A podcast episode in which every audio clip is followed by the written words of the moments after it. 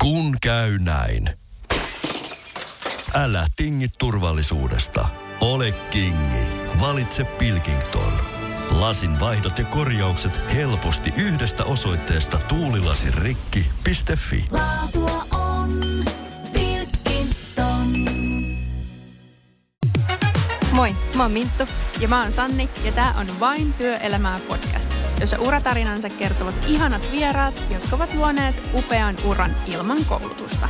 Tämä jakso on toteutettu kaupallisessa yhteistyössä Oikotie-työpaikkojen kanssa.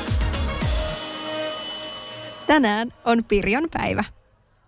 Pirjo Heikkilä on käsikirjoittaja ja näyttelijä, joka tuli tunnetuksi muun muassa Yle Leaks ja siis Kompeti-ohjelmista.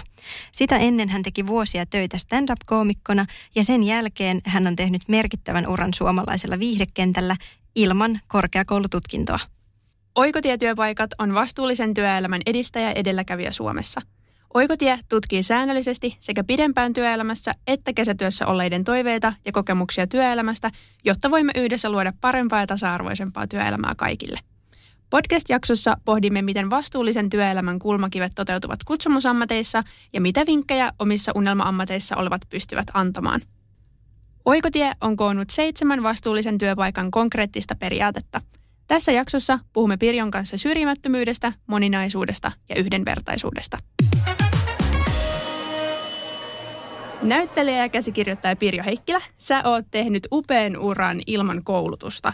Niin mitkä sun ajatukset ja fiilikset on ollut silloin, kun sä oot ollut nuori ja abi lukiossa ja sä oot miettinyt tulevia koulutus- ja urasuunnitelmia, niin mitä sä oot silloin miettinyt?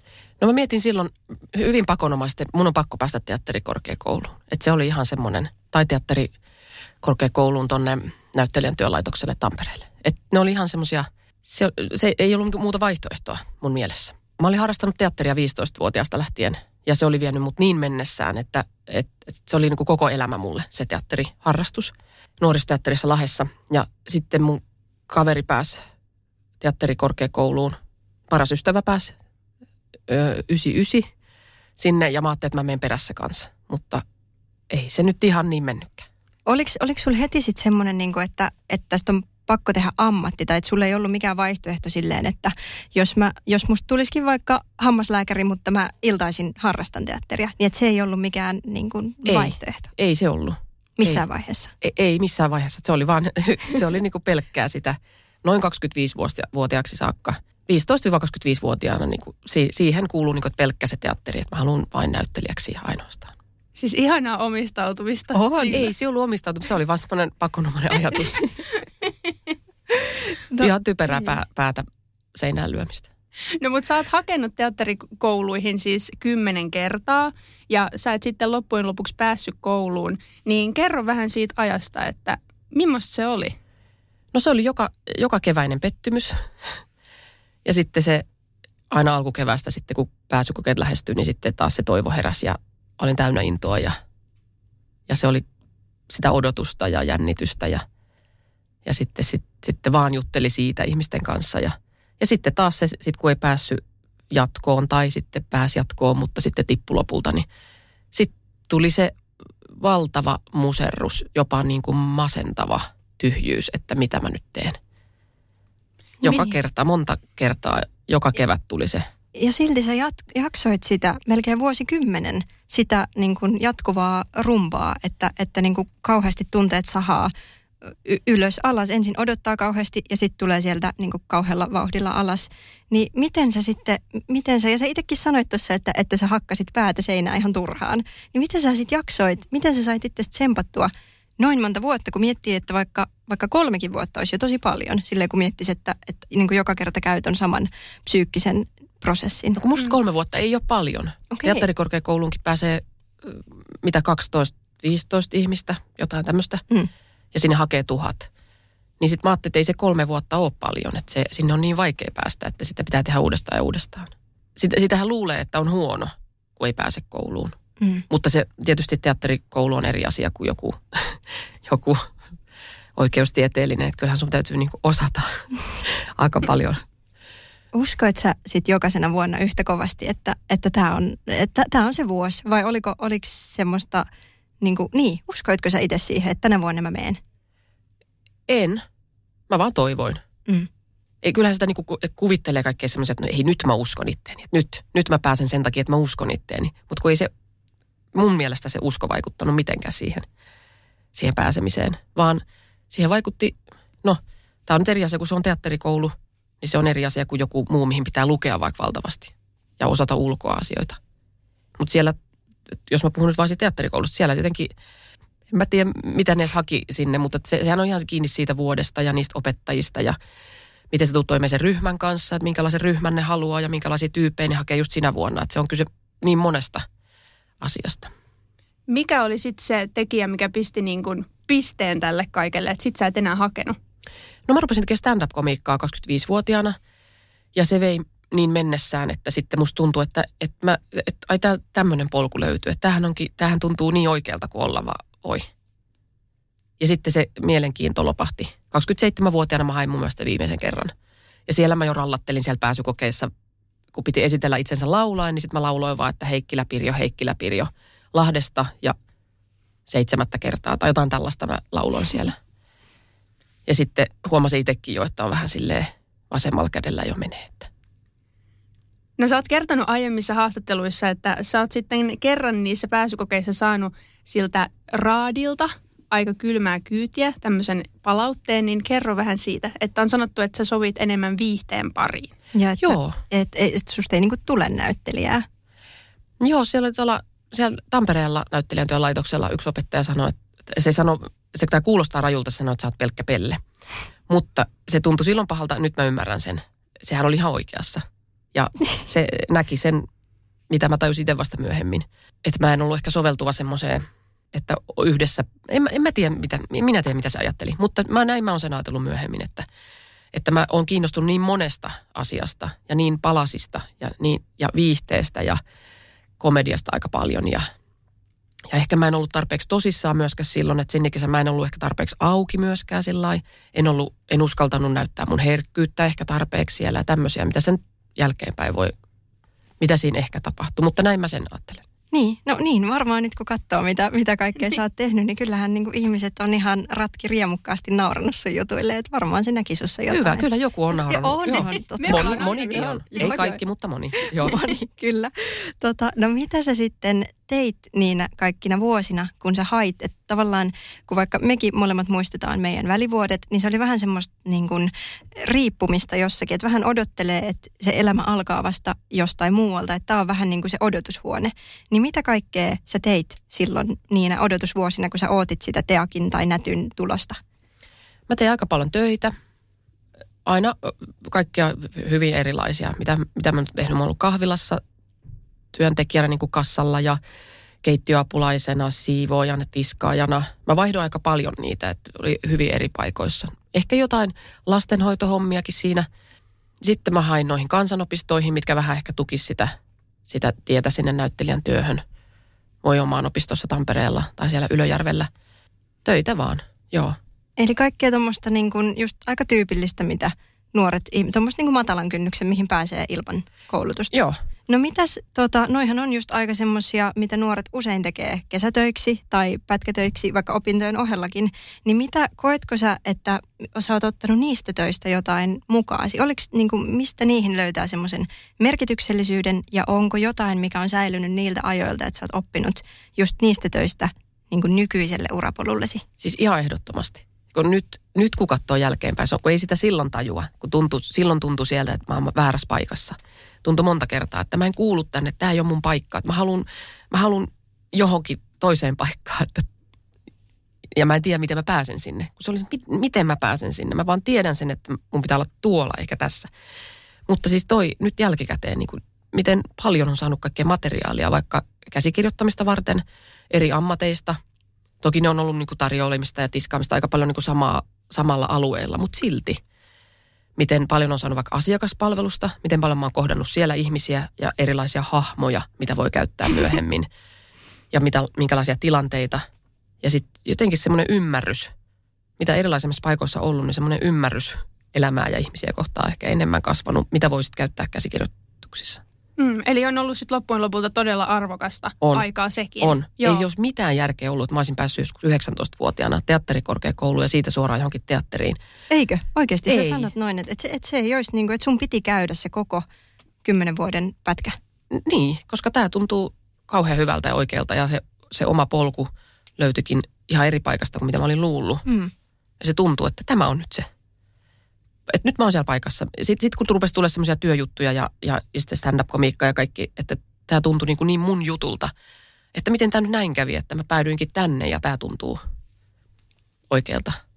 Eli oliko se stand-up, niin oliko se semmoinen, että sä tarkoituksella jo totesit, että hylätään tämä teakkipolku ja lähdetään toista polkua, vai oliko se semmoinen vähän vahinko, että sä ajauduit? Se oli, se oli vahinko. Mä kävin kat- katsomassa stand-up-komiikkaa ja musta se oli aivan mahtava laji. Mä olin ihan silleen, että hei mä haluan kokeilla tota, että, että tuommoista, että just puhutaan itse siellä lavalla omia keksimiä juttuja. Ja sitten mä kokeilin sitä viisi minuuttia, kirjoitin jotain, en muista yhtään mitä. Ja se meni hyvin. Ja sitten mä jäin koukkuun siihen, että miten kutkuttava se oli se, se laji. Ja tein sitä uudestaan ja uudestaan. Ja, ja sitten yhtäkkiä kävikin niin, että mä rupesin saamaan rahaa niistä keikoista.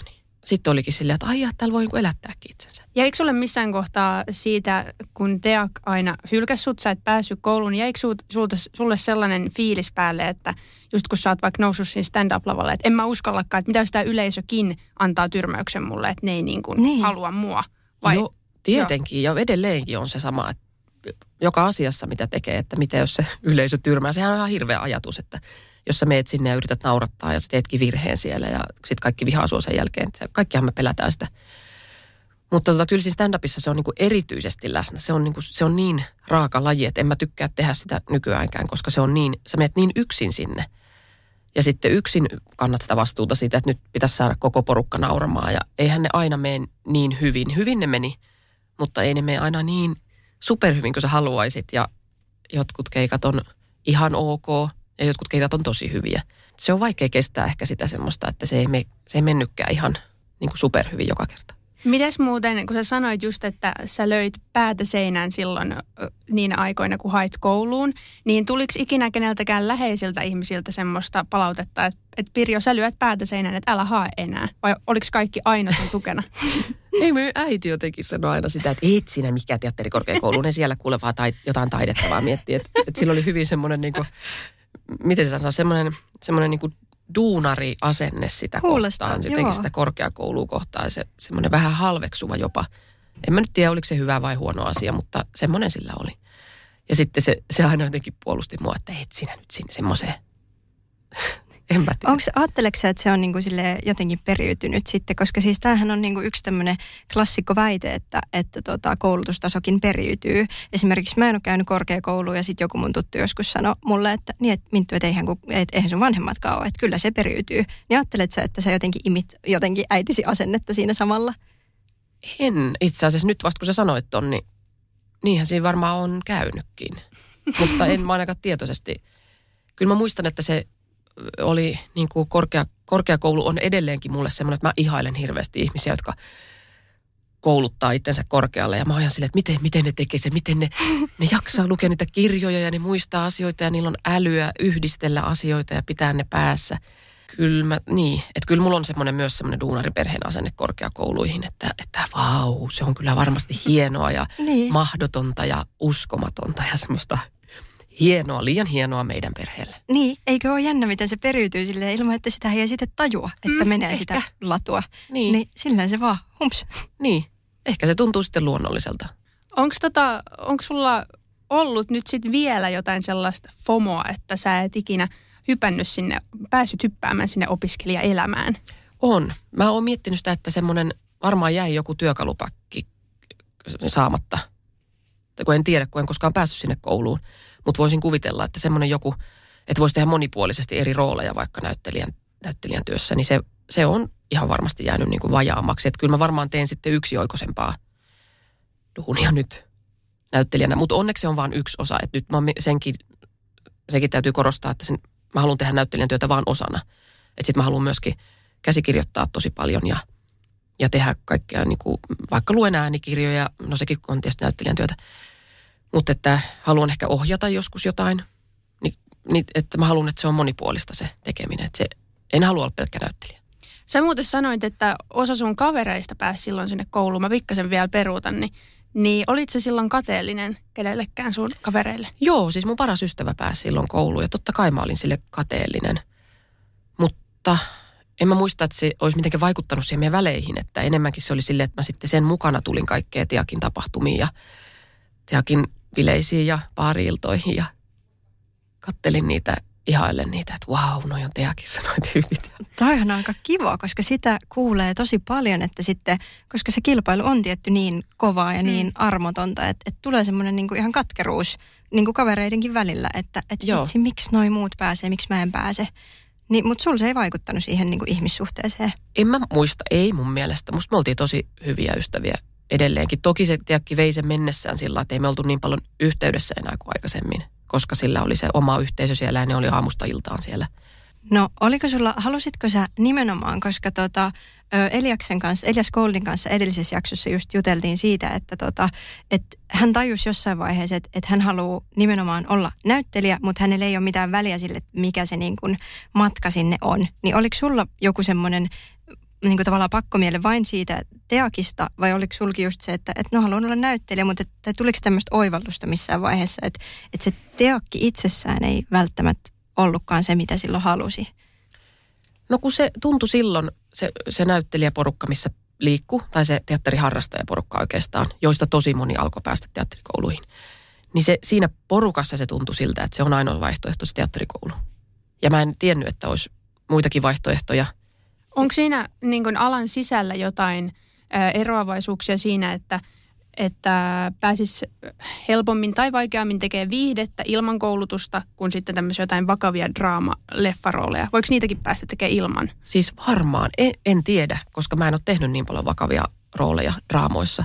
Että voihan, toi on varmaan ihan totta, että sitten otetaan ehkä tosissaan enemmän se semmoinen koulun käynyt. Voiko se olla niin? Kyllä mä luulen niin. Mulla on niinku- semmoinen vähän mutu, että se voisi olla. Jotenkin alettiin laskeskella, että, että me Mm. keksittiin kyllä ihmisiä, jotka just sun tavoin on, on viihteen alalla tosi menestyneitä, eikä ole käynyt kouluun, mutta sitten oli niin kuin vaikeampi keksiä semmoisia tavallaan, semmoisia vaikka Krista Kosonen tavalla menestyneitä, jotka on sitten tehnyt tosi semmoisia niin kuin jotenkin niin kuin vakavampia, taiteellisempia ehkä. Niin se olikin sitten jotenkin, niitä ei tullutkaan mieleen niin monia. Totta kai se varmaan voi olla mahdollista, mutta, mutta onko, o, Niin. olisiko sulla ollut mahdollista tähdittää jotain, jotain tuntematonta sotilasta vaikka? Enpä tiedä. Ei varmaan, koska mä oon niin vahvasti nyt profiloitunut tuohon viihdepelleilyyn. Mitä viihdepelleily, ei, se, ei saa sanoa pelleily, koska se on halventava sana, mutta mä tykkään siitä.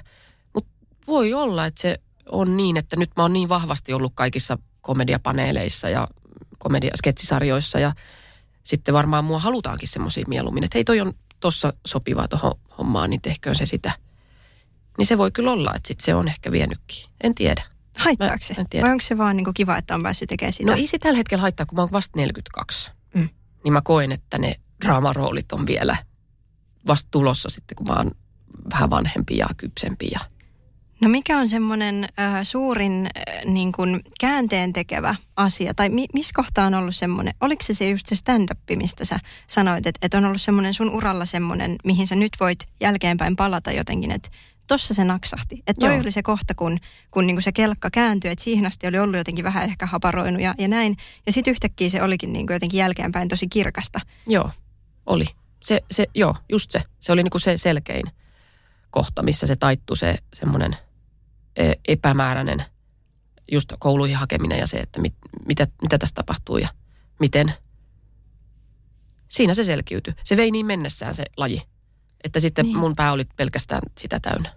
No itse asiassa mä oon varmaan teini-ikäisestä asti ajatellut, että mä haluan tehdä sketsisarjan tai olla sketsisarjassa mukana.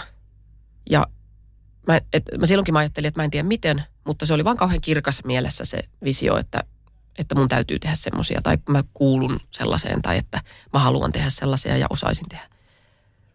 No sähän oot ollut mukana tekemässä just Siskonpeti-sketsisarjaa, joka on muuten ihan huikea. Niin mitä siinä, kun sä oot tehnyt stand-upia ja sitten on tullut myöhemmin tämä Siskonpeti, mitä siinä välissä on Niin. tapahtunut? Miten sitten lopulta tämä sun on haaveilema... loikka. Niin, miten Niin. tämä sun haaveilema sketsisarja sitten lopulta tapahtui, että sä oot siellä messissä? No se tapahtui varmaan mitenköhän se tapahtui? Otas nyt. Se meni varmaan silleen, että, että kun mä tein stand-up-komiikkaa, niin mä tein tämmöisiä yleisölämmittelyjä. Eli joku tämmöinen viihdeohjelma, minkä sitten mainoskatkolla yleisö pitää pitää siellä sisällä salissa. Niin sitten sinne otetaan stand-up-koomikko, joka höpöttää siellä ja pitää ne niin kuin virkeinä ja näin. Mikä oli aivan kauhea keikka. Siis se oli, ne oli aivan hirveitä, koska siellä 500 ihmistä lähti yhtäkkiä vessaan ja ne höpisi siellä keskenään ja liikkuu ja sitten jotain vaihdettiin jotain lavasteita siinä mun takana. Ja se oli niin kuin vaikea saada ihmisiä keskittymään siihen. Mutta sieltä sitten ohjaaja Niko Nykänen, joka mun mielestä oli merkit, merkittävä ihminen tuossa niin mun bongaamisessa, niin se, se sitten sanoi, että vitsi, sulla on hausko juttu, että, että tulisiko sä tekemään Jussi Gaalaa tuommoisen niin jonkun hauskan pätkän, esittelisit ne elokuvat hauskasti. Niin musta se, se oli semmoinen yksi merkittävä kohta, missä mä pääsin sitten taas niin telkkajuttuja tekemään. Ja sitten sitä kautta tuli taas lisää joku bongas mut sieltä Jussi Kaalasta ja pyysi seuraavaa ohjelmaa. Ja sitten, sitten se lähti, sitten kun oli vähän jo tehnyt niitä, niin sitten oli helpompi ehkä myös ehdottaa sitä sketsisarjaa. Että sitten varmaan niin tilaajatkin luotti siihen, että mä oon nähnyt ton aikaisemmin jossain. Niin. Joo. No sitten meitä kiinnostaa myös se, että, että onko sulla ollut ketään niinku semmoisia, tai mä uskon niinku vahvasti esimerkin ja esikuvien voimaan tässä, että, että just kun näkee jonkun toisen tekevän, että vitsi toikin onnistuu tässä, niin mäkin voin onnistua tässä. Niin onko sulla ollut sellaisia, koska mä muistan esim. silloin kun mä oon itse ollut teini, niin silloin alkoi siskon Peti, ja te olitte siis ihan rockistaroja silloin. Mm-hmm. Ja mä, olitte, koska siis silloinkaan mun mielestä ei naisia vielä silleen, ihan okei okay, sitä ennen on ollut, ollut toi kätevä emäntä, mm. mutta niinku muuta sen tyyppistä ei ehkä ollut nähty. Ja se oli niinku nuorelle tytölle ihan mieletön mieletön, kun näki naiset Jep. heittämässä hyvää läppää. Ja varsinkin sitten, kun mulle selvisi, että, että Piro Heikkilä ei ole muuten koskaan päässyt sinne teakkiin, koska mä olin itse silloin myös nuorisoteatterilainen. Ja se oli mulle niinku ihan valtava asia, että noin hyvät tyypit ei ole päässyt sinne. Eli niin kuin kuka tahansa voi tehdä ihan mitä tahansa, eikä se koulu ole mikään semmoinen, että sinne on pakko päästä. Niin mä niin kuin muistan sen mun teini-ikäisen sen niin kuin helpotuksen, että vitsi, noin rockistaroja ja ne ei ole käynyt sitä teakkia. Niin, okay. niin, niin, niin. niin onko sulla ollut mitään tämmöistä, niin kuin, että jonkun toisen esimerkki olisi vaikuttanut jotenkin sille, että, että kun siihen uskoo, niin sit sillä on vaikutusta? No en mä nyt muista. Ei, ei multu mieleen mä jään vaan fiilistelemaan tota. no niin, se on niin ihana juttu, että, että on tolleen, tota, oot ajatellut noin. Kyllä, ja siis sehän on niinku, var, niinku tässä podcastissakin on vähän se niinku pointti, että olisi niitä tyyppejä, ketä katsoo mm. silleen ylöspäin, että mm, okei, okay, noi ei ole tehnyt tätä ihan niinku sen jotenkin perinteisen kaavan mukaan.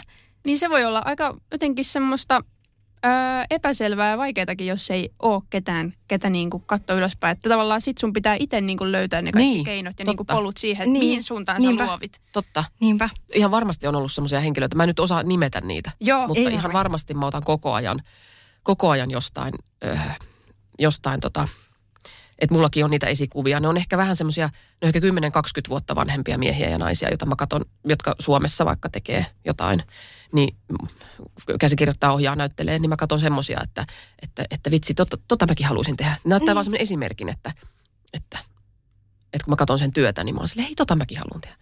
Niinpä. Kun käy näin. Älä tingi, ota kingi. Pilkington, se on kaikkien vakuutusyhtiöiden kumppani. Tuulilasin korjaukset jopa odottaessa ja helppo vaihtopalvelu. Etsi lähin asennusliike osoitteesta tuulilasirikki.fi. Laatua on Pilkington. Sapettaako sulamisvedet? Tehokkaat ja kestävät MTX Garden uppopumput alkaen 34,90. Motonet, pumppaavan ihmisen tavaratalo. Motonet. No mutta miten sitten just vaikka silloin, kun sä aloitit, aloitit sen stand-upin, niin sehän, mä en tiedä, nyt tilanne on ehkä vähän parantunut, mutta mä luulen, että silloin ei varsinkaan just naisia ollut ihan hirveästi sillä alalla. Niin millaista sitten oli tulla alalle ja ruveta tekemään, kun oli vähän semmoisessa niin kuin vähän uraa uurtavassa niin kuin, mm, asemassa, koska suurin osa kollegoista varmaan oli siellä miehiä, jotka heitti sitä jerryä. Ja sitten sä menitkin sinne niiden joukkoon. Niin oliko siinä tuntuuko vaan, että kyllä mä voin tähän joukkoon mennä ihan siinä, missä noin muutkin, vai tuntuuko siinä, että joutuu vähän koputella jotain lasikattoja? Ei tuntunut. Ei, ei, mä, en niinku, mä en tosta puolesta ymmärtänyt silloin vielä mitään. Että mä vaan halusin tehdä sitä lajia ja keskityin niiden juttujen kirjoittamiseen. Se oli jo tarpeeksi vaikeaa, että mä en ymmärrä, mitä tapahtuu vaikka siinä ympärillä. Että et mä vaan kirjoitin niitä juttuja, yritin keksiä jotain hauskaa, yritin saada yleisön nauramaan. Menin lavalle, se jännitti, se oli haistavaa. Mutta se, että miten, miten niinku, niiden muiden koomikoiden kanssa, mi- minkälaista se oli, niin en mä sitä, sitä muista, kun että siellä oli paljon miehiä. Ja tota, ehkä, ehkä semmoisen mä muistan sitten jälkikäteen, että oli vaikea ottaa puheenvuoroa siinä porukassa. Että olin tottunut ehkä siihen, että nainen ei ole se, joka saa puhua suunapäänä. Niin sitten se, se oli ehkä vaikea.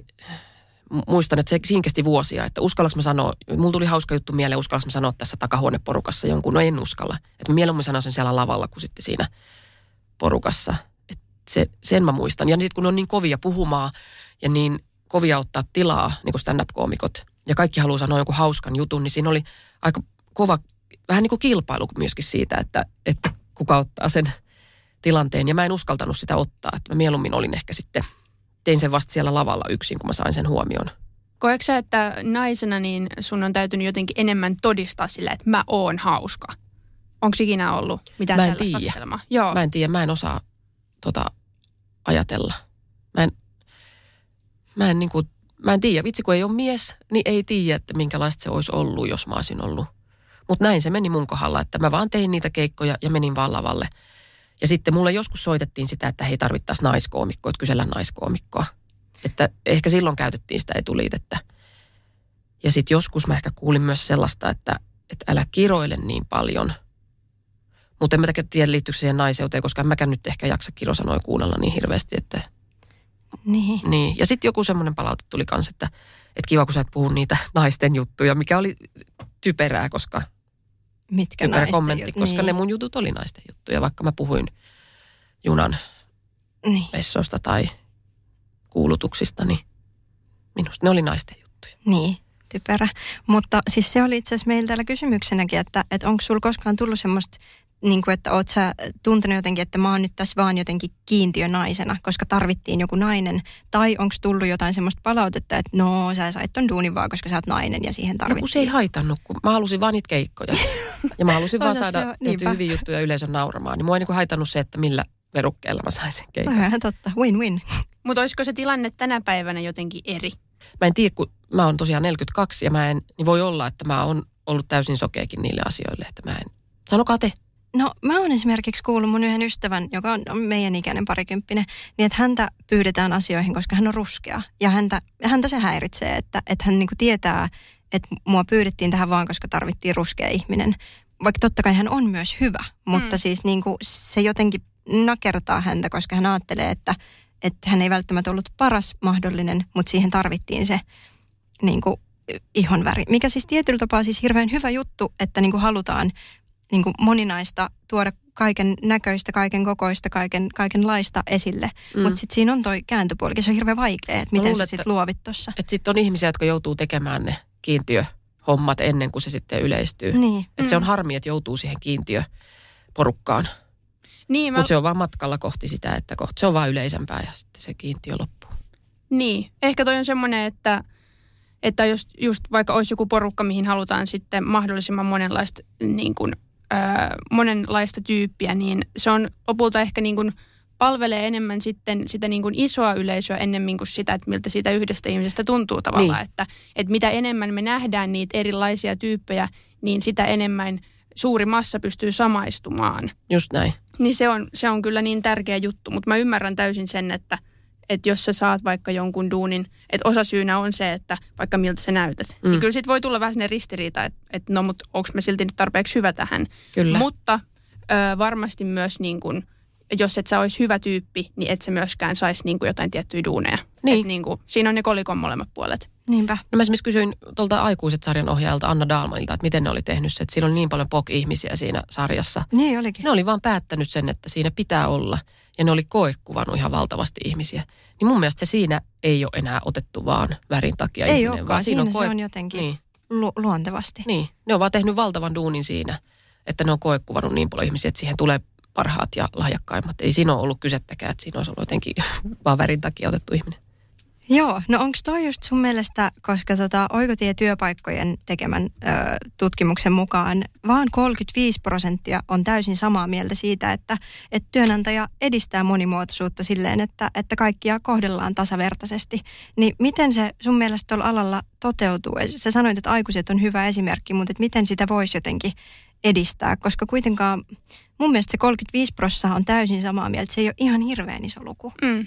Mä, mä luulen, että no jos mä mietin tätä, tätä mun vaikka työtä, mitä mä teen, ja mitä mä nyt kirjoitin semmoista yhtä sarjaa, tai siis semmoista sarjaideaa, niin mä jätin niin kuin auki ne roolit sille, että sukupuolista, ja niin kuin jättää ne sille auki, että ne olisi vaan mahdollisimman niin kuin persona, niin kuin persoonakysymyksiä.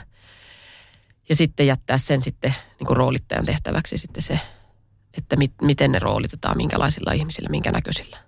Mitäs tota sitten, voitaisiin seuraavaksi hypätä palkkatasa-arvoon, niin tota, ähm, miten tota työnantajan kuuluisi kohdella kaikkia tietysti luonnollisesti yhdenvertaisesti, mutta oot sä ikinä ollut tilanteessa, jossa sä saat vähemmän palkkaa esimerkiksi sun sukupuolen tai jonkun muun äh, ulkoisen tekijän tai jonkun muun takia?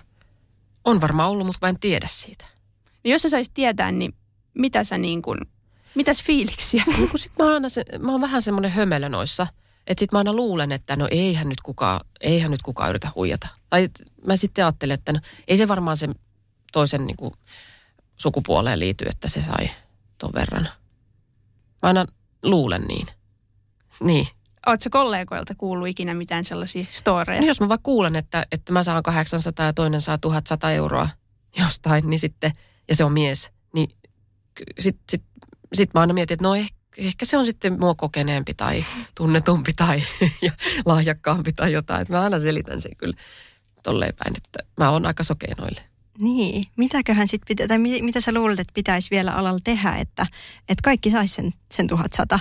Että olisiko se just se, että, että naiset ei enää myöntyisi, että no okei, se oli varmaan parempi. Vai olisiko se, että enemmän juttelisi Mm. kollegoiden, koska sillähän ne selvi. Säkään et esim. nyt sit niinku ihan muistanut kauheasti, että onko sellaisia tilanteita ollut, niin jos niistä ei tietty ole jutellut sen mieskollegan kanssa, niin ei tietty voi tietää. Kyllä ne palkat pitää kysellä muilta. Eihän kaikki kerro niitä tietenkään niin. oikein. Mutta kyllä ne, pitää, ne pitäisi niinku kysellä vaan. Ei mun mielestä siinä ole mitään oloa kysyä, että, Mm, mitä, ei niin. että paljon sä saat tästä. Ja Niin sehän pitää vaan saada tukee sama. tasa-arvoa, että, että se niinku keskustelu on avointa. Niin, Kyllä. mutta sitten taas mun yksi miespuolinen hyvä ystävä, niin se taas se on, se on paljon röyhkeämpi kaikessa tuommoisessa palkkaneuvottelussa kuin minä. Ja se on varmaan vaan persoonan juttu myöskin, että, sitten, että se, se niin kuin uskaltaa kysyä ja uskaltaa vaatia. Ei se näe siinä mitään. Ja mä taas häpeilen sitä, että no enhän minä nyt voi pyytää enempää. Nyt mä uskallan jo pikkuhiljaa silleen, että kun ikää tulee enemmän, niin mä uskallan pyytää jo. Joo, kyllä ja niin kun, kyllä haluaisin muistuttaa silleen, että jos joku nuori tyyppi tätä kuuntelee, niin muistaisi just niin kun pitää ne omat puolet ja silleen omat oikeudet niin kun, just, että pitää niin kun itsensä hereillä siitä, että esimerkiksi just mitä työnantaja tarjoaa ja niin kun, että, että näistä asioista oltaisiin avoimia. Se olisi tosi tärkeää. Kyllä. Niin. No missä vaiheessa, sä sanoitkin tuossa jo vähän sivusit, että sit jossain kohtaa sä huomasit, että hei, stand-upista saa rahaakin. Niin missä vaiheessa tuli se piste, kun, kun sä tajusit, että sä pystyt tehdä tätä ihan niin kuin silleen työksesi. Että et voi jättää kaikki ne sivuhommelit ja sä pystyt elättämään itsesi esiintymisellä ja kirjoittamisella, koska mä olettaisin, että kuitenkin iso osa tyypeistä, jotka tekee kaiken näköistä, niin he ei välttämättä pysty vielä ihan elämään, maksamaan vuokria ja, ja näin Mm. sillä, sillä niin kuin viihdyttämisellä. Mutta sä jossakin kohtaa kuitenkin pystyit. Joo, siinä meni varmaan ehkä kolme vuotta ja alkoi saada niin kuin sieltä täältä mu- muutamia keikkoja. Ja sitten kun niistä, esimerkiksi vaikka kun klubikeikka, niin siihen aikaan kun mä tein niitä ja aloitin niitä, niin niistä saattoi saada siis 250-300 euroa per keikka, miinus verot. Ja musta se oli aivan valtava määrä. Musta se oli niin, niin iso summa verrattuna siihen, mitä mä olin aikaisemmin saanut vaikka niistä lastenhoitohommista tai karkkikaupan myyjänä, niin kun, kun ei siitä jäänyt mitään. Niin sitten musta ne oli ihan järkyttäviä summia, niin kyllähän nyt herra jesta, jos sä oot aikaisemmin saanut niin kuin kympin tunti ja nyt sä saatkin 300 euroa yhdestä illasta. Niin. Tai nyt tietysti yksi ilta, kyllähän siinä pitää vähän harjoitellakin ja keksiä niitä juttuja, mutta kuitenkin. Niin sittenhän sillä eleli ihan mukavasti. Eli parin vuoden jälkeen tuli semmoinen, että... että Pari-kolme vuotta Niin. siinä varmaan. Mm. Joo. No miltä se sitten tuntui, kun sä huomasit, että hei, nyt mä niin kuin I made it ja nyt täällä pystyn elättämäänkin itseni, niin tuliko siinä semmoinen olo, niin kuin, että tämä kaikki duuni, mitä tämän eteen mä oon tehnyt, niin tämä oli täysin vörtti, vai oliko siinä mitään semmoista vähän antiklimaattista, että no tätä tämä nyt on, ja, vai oliko se ihan semmoinen, niin kuin, että nyt unelmat ovat käyneet toteen? No kun se, se tuntui siltä, että, että nyt ollaan oikealla polulla ja tämä, tämä on, tämä on niin kuin se, missä mun pitää olla ja, ja mennä. Mutta tota, ehkä nyt vasta mä ajattelen sitä stand-upia, että se oli niin kova koulu se stand-up-komedian tekeminen ja niin semmoista rajua se, se jännittäminen ja että tota, ja sitten just epäonnistumisen niin se, se kauheata niin mokata ja yleisö on hiljaa ja se on ihan hirveetä niin yksinään sitten lähteä sieltä kotiin miettimään, että mikä meni pieleen. Niin nyt jälkikäteen ajateltuna se on ollut tosi arvokasta ja se on ehkä opettanut käsikirjoittamisessa sitten taas, että mitä, mitä sä kysyit? Niin, että, että siinä... Pitäis mun vastata? Ei, toi oli No, hyvä vastaus niin. mun Oli hyvä mielestä vastaus kysymykseen. Joo. Mutta ei tullut mitään semmoista, niin kuin, että no mitäs nyt sitten. Niin. Niin. Koska tavallaan kun se oli niin pitkä ponnistus, niin sitten tavallaan jotenkin sitä sit odottaa, että siellä maalissa seisoo jokin valtava kermakakku. Niin, niin ei, ei tullut, koska se siinä kehittyy koko ajan. Et jos mä olisin Niin. jatkanut vielä stand-upia, mä lopetin sen muutama vuosi sitten, niin mähän olisin vielä parempi siinä. Siinä kehittyy niin paljon koko ajan ja sä huomasit ne kehitykset, askeleet koko ajan. Joka keikalla huomasit ja joka viikko ja joka kuukausi. Niin, niin se olisi, se on niinku semmoinen loputon varmasti niinku op- oppimatka. Eikä se tuntunut missään vaiheessa helpolta. Ja kivaltakin se tuntui vaan sillä lailla silloin tällöin, että jes, nyt meni tosi hyvin. Mutta tota, ja sitten kun mä halusin selkeästi sitten huomasin, että mä halusin tehdä muutakin, että näytellä ja käsikirjoittaa ja kaikkea muuta. Ja nyt sitten stand-upin kautta oppi sitä kirjoittamista vähän ja oppi huomaamaan, että mikä voisi olla hauskaa. Niin sitten se on ottanut siinä käsikirjoittamisessa, jota mä opettelin myöskin. Niin tota, niin, niin ja edelleenkin on siinä Mm. tilassa, että mitä seuraavaksi. Sä oot kuitenkin tosi monesta tavallaan e- epäonnistumista, jos niitä kouluhakuja voi semmoiseksi kutsua, niin, niin kuin ponnistanut ylöspäin, niin mitä sä sit voisit vaikka sanoa jollekin nuorelle, joka painii sen kanssa, että, että onko mä nyt oikeasti vaan huono vai että niin kuin, onks, tuleeko musta mitään? No kun mun mielestä me ollaan kaikki jotenkin ihan yhtä hyviä joissain asioista. Että eihän kukaan ole silleen super paljon pal- parempi. Että onhan varmaan poikkeuksia on nero, neroja löytyy Suomesta, tämmöisiä huippuneroja ihmisiä. Mutta sitten eikö me nyt kuitenkin kaikki osata suurin piirtein saman verran sitä meidän omaa työtä?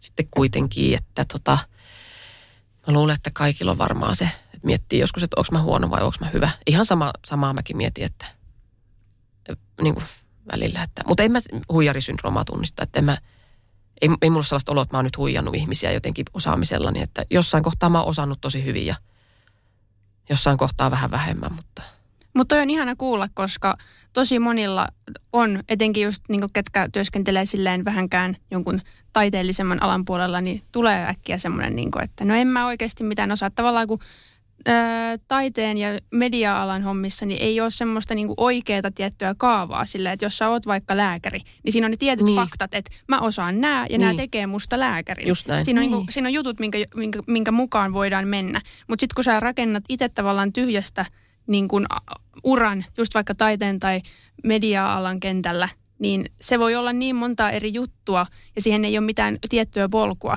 Niin sitten jos sä pääset sinne niin kuin huipulle, niin sitten voi tulla vähän semmoinen, että no en mä, mitäs mä nyt niin kuin tässä. Niin, jos, niin.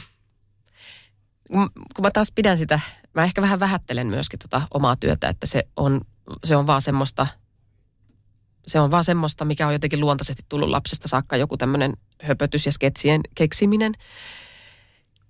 Ja ideoiden jotenkin kirjoittaminen, että se on tullut sieltä lapsesta saakka, että et, et, et ei se nyt ole niin, ei se nyt on jotenkin semmoinen, että et- et- ei se nyt ole niin ihmeellistä kuin joku, joka on, tämä on, tästä tulee taas tämä mun ihailu näitä lukeneita ihmisiä kohtaan, joku, joka on niin lukenut ja vaikka, ja vaikka poliitikoita katson sillä, että Herran Jumala, että miten, miten te niin kuin jaksatte tota teidän työtä ja osaatte ja muistatte asioita ja, ja pystytte tuohon. Niin, Niin. niin, varmaan moni katsoo sunkin työstä silleen, että vaikka just jostain stand-up-lavasta, niin moni katsoo varmaan ihan kauhuissa, että miten toi uskaltaa Juu, ja miten toi todellakin, pystyy. Et todellakin. varmaan, niin kuin Niin. jos sä katsot poliitikko, poliitikkoa silleen, niin varmaan löytyy paljon ihmisiä, jotka katsoo sitä. Kyllä, ja siis just itsekin niinku aina niin kaikki telkkaohjelmat ja sketsisarjat ja kaikki, että kun oikeasti on joku juttu, mikä saa mut naura, nauramaan tai itkemään ihan mitä vaan, niin kyllä mä aina on silleen, että kuka tän on niinku kirjoittanut, että miten, miten, miten Niin. tämä on mahdollista, että ei tämmöistä voi olla, että, että mi- mikä niinku just nimenomaan Nero ja lahjakkuustan takana on.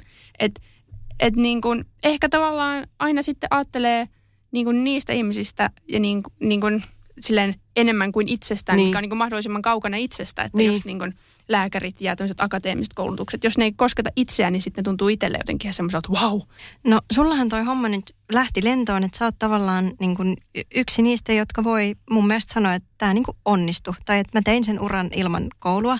Mutta tiedätkö, että kuinka, vaikka just sun alalla, kuinka yleistä se on? Että oliko sulla jotenkin tiedossa jotenkin, että mulla on tähän hyvät chanssit? Vai oliko se vähän semmoinen, että, että onkohan kukaan jotenkin aikaisemmin onnistunut tästä? Tai niin kuin, että minkälainen viba sulla on siitä, että kuinka niin kuin todennäköistä, että kannattaako sitä lähteä tavoittelemaan? Niin. Mä en, kun mä, vitsi kun mä yritän niinku muistella, että mitä mä oon silloin joskus ajatellut, että tämäkin voi olla vähän tämmöistä keksittyä jälkikäteen, että, että kyllä mä varmaan ajattelin näin ja näin. Mutta tota, niin tää oli niinku tämmöinen ura ilman koulutusta. Ja sitten jos mä olisin päässyt kouluun, niin se olisi ollut jonkinlainen toisenlainen ura. Mutta tota, ja se, se, se olisi voinut olla erilainen. Ja erilaisia rooleja. En tiedä, mutta tämä meni nyt näin. Ja tota, miksi mä aina poukkoilen? Ja sitten mä en muista enää, että mistä, mitä... Tämä oli taas todella hyvä vastaus. hyvä. Niin. Siis niin kuin, että kuinka, et Niin. tiedät sä vaikka, että onko alalla niin kuin, kuinka paljon muita, jotka on tehnyt niin kuin vastaavanlaisen tempun kuin sinä. Koska ehkä niin kuin, mä ajattelisin, että kuitenkin suurempi osa on sieltä vaikka teakista tai nätyltä. Niin Mm. että onko tuohon niin kuin, hyvät säänsit, että niin kuin, kannattaako tehdä pirjot? Kyllä mun mielestä on, on monikin ilman koulua, että kun eihän sinne kaikki pääse, niin mi, siihenkö se pitää sitten lopettaa, että, Niin. että eikö sitten saisi vaikka, jos, jos on vaikka hyvä kameratyössä, että jos on vaikka tosi luonteva kameran edessä, niin miksei saisi tehdä sitä, vaikka Mm. ei ole käynyt koulua. En, en mä, ei, ei siinä ole ihmishengistä kysymys, ei silloin mitään merkitystä mun mielestä näyttelijän työssä. Ei se ole niin tärkeää ja vaikeaa, että sitä ei voisi tehdä ilman koulua, kun taas sitten jotkut muut ammatit, jotka vaatii sitä koulutusta ehdottomasti, niin Onko koskaan kukaan niin kuin, vaikka teakin käynyt suhtautunut vaikka just suhun silleen vähän jotenkin, että no mitä säkin nyt täällä teet, kun sä et edes ole käynyt, onko mitään tuommoista vähättelyä Ei, ollut? ei ole. Ei ole ainakaan kukaan tullut sanomaan mitään sellaista. Eikä kaikki välttämättä aina tiedäkään toistensa No koulutuksista. niin, sepä. Mm. Että ei, että sit joku semmoinen on jäänyt, että sen mä huomaan, että mä en ole ihan niissä näyttelijäporukoissa, niissä, niissä jossa ne teatterikoulun käyneet on, että se, mä en, mä en niin ole siinä inessä siinä, siinä, siinä, siinä näyttelijäporukassa. No Kodin kuvalehdessä joskus on kysytty sulta seuraavanlaisesti. Tämä oli mun mielestä jotenkin niin ihana, että jotkut uskovat, että jos todella haluaa jotakin, sen saa. Universumi vastaa, mutta eihän se aina mene niin. Ja sä oot vastannut, että kyllä se menee. Niin mitä sä ajattelet tästä nyt, koska toi jotenkin, mun sydämessä jotenkin läikähti, kun mä luin ton, että jotenkin kyllä se menee niin. Niin, oot sä, mitä mieltä sä oot tästä? Uskot sä oikeasti noin? Niin. No eh, helppoa se on jälkikäteen sanoa, koska en mä, monia asioita, mistä mä oon unelmoinut, niin en mä uskonut niihin vaikka sitä ennen. Että se usko on niin kuin hor, horjahdellut. Mutta sitten vaikka yksi mun kaveri sanoi joskus hyvin siitä, että, että vaikka sä niin kuin kieli ulkona jotenkin läähättäen odottaisit jotain, on se sitten mikä tahansa puoliso tai työ tai opiskelu tai lapsi tai mikä tahansa asia, että se, se on pakko saada, miksi mä saa sitä, mä haluan sen. Niin eihän se vaikuta siihen lopputulokseen se, että jotenkin, että kun sitten sit kuulee tällaista näin, että vaikka, että no sit kun sä lakkaat sitä haluamasta, niin sitten sä saat sen. Niin mikä helvet, toikin on tämmöisen ihmisten keksimä, että mit, miten niin joku asia tapahtuisi vasta sitten, kun Eli siihen sä et ainakaan usko? en usko okay. Tommoseen, Mm. että se, kyllähän sä voit haluta sitä aivan täysillä ja epätoivoisesti ja silti saada sen. Että se on ihan perseestä mun mielestä ollut se, että nyt minun täytyy vain keskittyä johonkin muuhun, niin sitten minä saan sen Joo, tota kuulee asian. tosi usein. Kyllä. Varsinkin niin kuin deittailumaailmassa, niin nyt kun et oota sitä, niin sieltä se tulee. Hei, kun kyllä sitä voi odottaa ja niin kuin epätoivoisesti myös jahdata ja se voi tulla myös sillä tavalla. Niin, kyllä se joulukin tulee joka vuosi ihan sama ottaako sitä vai ei. Mm. Niin, niin, Kyllä. niin, just näin. Asiat tapahtuu. Ja varmaan joku semmoinen, kyllä mä sen ymmärrän, että tietty rentous vaikuttaa siihen, että jos mm. Mm. on tosi rento jossain työhaastattelussa ja et välttämättä ehkä halua sitä työpaikkaa, niin saatat vaikka saada sen just sen takia, että sä oot niin rento siinä. Kyllähän tuommoistakin voi tapahtua, mutta niin, kaikenlaista voi tapahtua. mutta sitten palatakseni siihen, että kyllä se vaan tapahtuu, niin, niin eh- ehkä mulla on esimerkkejä omasta elämästä niin paljon, että Niin. niin. kyllä se vaan tapahtuu. Mutta toihan on niinku tosi ihana, tai tosi jotenkin lohdullinen On, ajatus. Niin, On se. niin. No, ö, no mitä sulla on vielä sitten tällä hetkellä, mistä sä haaveilet? Mitä vielä? Mikä on semmoinen, mitä sä vielä haluaisit saavuttaa? No nyt mä aloin kirjoittaa semmoista leffa-ideaa, mikä mulla on. Se voi olla jo leffa tai sitten sarja, niin kuin joku minisarja. Niin se on semmoinen iso unelma, että mä oppisin kirjoittamaan hyvän leffan. Ja mä en tiedä, pystyykö mä siihen, mutta nyt mä harjoittelen sitä. Se on semmoinen iso haave. Ja sitten toinen on semmoinen, mitä mä en ole uskaltanut ajatella aikaisemmin, että mä halusin myös ohjata joskus TV-sarjoja. Mm. Mutta sitten mä oon ajatellut, että mä oon liian nuori siihen ja en mä ehkä en mä ehkä uskalla ohjata ihmisiä, en mä uskalla sanoa ihmisille, että miten pitäisi tehdä, tai en mä uskalla kertoa tästä mun visiosta, että, että ei se kuitenkaan ole jotenkin, ei se, ei se kuitenkaan ole riittävän hyvä, tai että ei mulla ole vielä meriittejä siihen. Tai, mutta kyllä mun mielestä niin TV-ala on mun mielestä semmoinen, missä voi, missä voi niin kuin sillä alalla sisällä opiskella kauheasti ja edetä siellä vähän niin kuin sille oppisopimushengessä.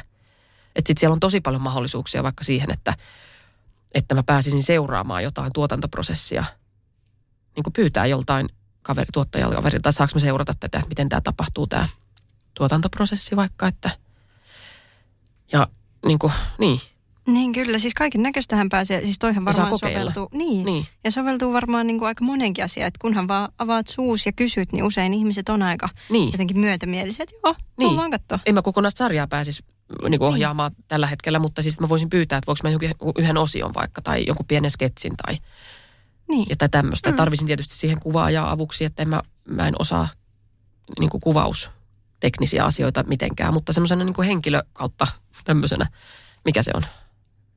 Tämmöinen Näyttelijäohjaajana. Niin, niin. Tai joku semmoinen, niin. että ehkä haluaisin vastata jostain tietystä tunnelmasta tai, Mm. tai huumorin laadusta tai huumorin, niin kuin tie- tietysti semmoisesta jostain huumorin laadusta, mikä siinä on. Tai, Mm. niin. Jotain tämmöisiä. Mutta ei ole kiire niihin, ei todellakaan. Sitten myös ajattelin, että ehkä sitten kun mä oon 50, niin sitten, sitten mulla on semmoista uskottavuutta, että sitten 50 nainen, sitä, se otetaan jo vakavasti, että se uskaltaa sanoa, tai niin voi sanoa muille. Mutta tämähän on taas tämän ikäisen ihmisen niin kuin ajatus ja harha, että pitäisi olla jotenkin vanhempi. No mitä sä sanoisit tällä hetkellä sille nuorelle Pirjolle? Jos sä voisit nyt lähettää pienet terveiset. Terkut. Niin mitä sä sanoisit sille? Voi Siellä se vitsi. hakee kouluun kerta toisensa jälkeen, mutta Niin. täysin tietämättömänä, että upea ura on joka tapauksessa edessä, vaikka Niin, tai jollekin, koulun ovet ei aukeakaan. niin, tai jollekin muullekin nuorelle. kenelle että, vaan. että mitä, ja No- suosittelisit sä tätä sun polkua? No kun mä sanoisin, tä- tälle vanhallekin Pirjolle mä sanoisin, että älä pelkää. Niin mä sanoisin varmaan sen sille nuorellekin. Se on aika hyvä. Niin. Se on aika Tärkeä. kaiken kattava. Niin, tai ettei anna sen pelon kahlita, jättää tekemättä asioita. Se on aika hyvä. Päätetäänkö me tähän näin? Niin, on mulla tulee semmoinen virsi mieleen, semmoinen nuoriso.